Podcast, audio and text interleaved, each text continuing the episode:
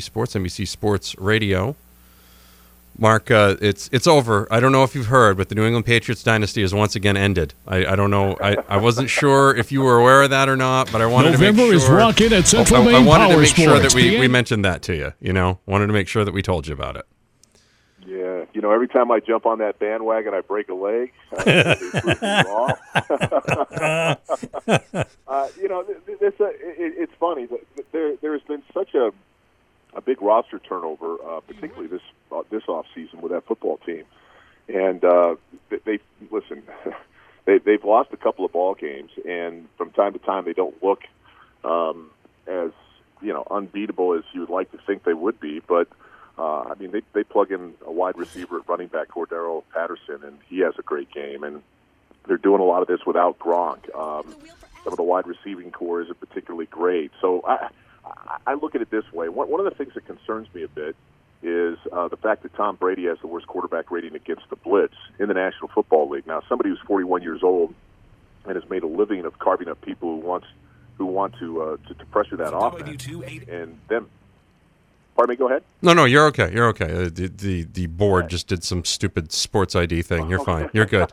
you, you know how it goes. It's just like, hey, are we on? Yeah, we're on. Okay, we're good. Yeah, no, I, I just I think that's a bit concerning. Now, uh, getting Gronk back and having an extra uh, target, I think, will help a little bit. Uh, it's a defense that is kind of a bent but don't break. They'll give up a bunch of yards, and unfortunately, the NFL uh, calculates the, the defensive ratings based on yards as opposed to points.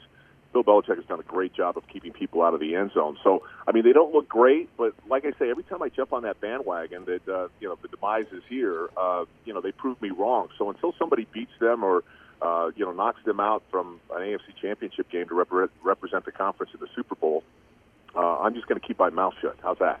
That sounds. That sounds. There you go. That sounds like the right thing to do. It sounds like the right thing to do at this point. Mark Malone from NBC Sports and NBC Sports Radio joins us now. Um, uh, uh, were you surprised at all that this league wasn't aware of what was going on with, with the with the grass down in Mexico? Uh, yeah, absolutely, I was. Um, I mean, listen, this is this isn't the Hall of Fame game where you could just cancel it because they, you know, used the wrong kind of paint on the field. That happened a couple of years ago, which was a bit of a shocker. Uh, but yeah, I mean, you're you're trying to do everything you can to um, to broaden the base of, of football around the world with these international games, and apparently they were unaware that they had concerts uh, booked at the stadium and a soccer game, and uh, all of a sudden to have the field in the condition that it was was a bit alarming. Now I say that having you know played in an era where hell you played in the Astrodome and the, the turf was hard and horrible, and the rest of the field was red dog because the Astros played there, or you played at you know the Oakland Coliseum where it was all half dirt, and uh, it wasn't an issue for player safety back then. But times have changed a bit, and it's uh, one of the reasons that they're playing at the LA Coliseum because apparently, according to the National Football League, the team that is the home team in those international games has keep their stadium available should anything happen. So, um, Estadio Azteca, uh, again, and, and I'm thinking, my goodness, how, how is it that the NFL was unaware that this could be an issue? Um, it's a bit alarming, but uh, I don't know. Per- perhaps it's going to be an advantage of the Rams because, let's face it, there's going to be a hell of a lot more Rams fans in that stadium than there will be Kansas City Chiefs fans. We are talking to Mark Malone from NBC Sports and NBC Sports Radio. Are you surprised that Levy Le'Veon Bell's going to take the whole year? Like just it just not not play at all. Like I, I I was very surprised with it. I figured he'd show up for the for the last you know for the last minimum that he had to do, and he didn't even bother with that. Could he send the money here? Could Yeah, he take it. Uh, totally. Yeah, uh, yeah. No, listen, I I, I was uh, unfortunate to be involved in two strikes during my NFL career, and uh, lost a bunch of money, money I'll never see again and never make again.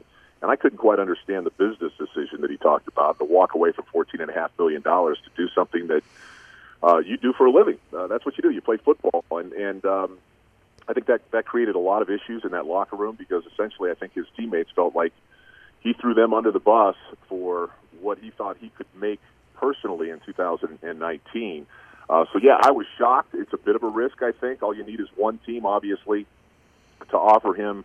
Uh, you know, a big contract. He wants uh, Todd Gurley money, probably beyond that. I don't know if he'll get that in free agency, but there are going to be more than a handful of teams that are going to be flush uh, with with a lot of cap space to spend money, and look at the uh, skill set that Le'Veon Bell has, And my guess is that you know somebody's going to pay him. Uh, he's going to be 27 and a half years old next year, and you wonder uh, if, for instance, a team guarantees him 45 million bucks over the first three years of the deal. Uh, that that third year he'll be what 30 and a half, and you just wonder with a with a bit of an injury history, some off-field issues, whether or not it's a prudent move to pay that kind of money. But I, I agree with you. I think it's a big risk on Le'Veon Bell's part.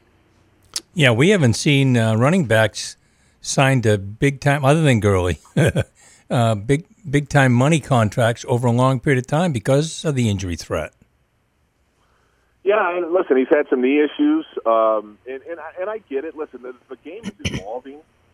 You know, it used to be uh, when I played, you were looking for you know a guy that could could run the ball 25, 30 times in between the tackles. Today, with the spread offenses that we have, um, there there are two different kinds of backs. There's the plotting back that will run into the line of scrimmage uh, that you have to replace on third down, or when you throw the football, alerting the defense, hey, we're throwing the football. When you have somebody like Todd Gurley or David Johnson in Arizona, Le'Veon Bell, for instance, uh, you can throw it, you can run it, you can do a lot of different things. And uh, he wanted to be played paid uh, not only like the first running back, but the second wide receiver on that football team, and, and the numbers would indicate that. But uh, it's just, I, I, you know, the, the shelf life of a running back in the National Football League is very short, and that's a bit of a risk for a team to spend that kind of money over a long-term period of time on a running back.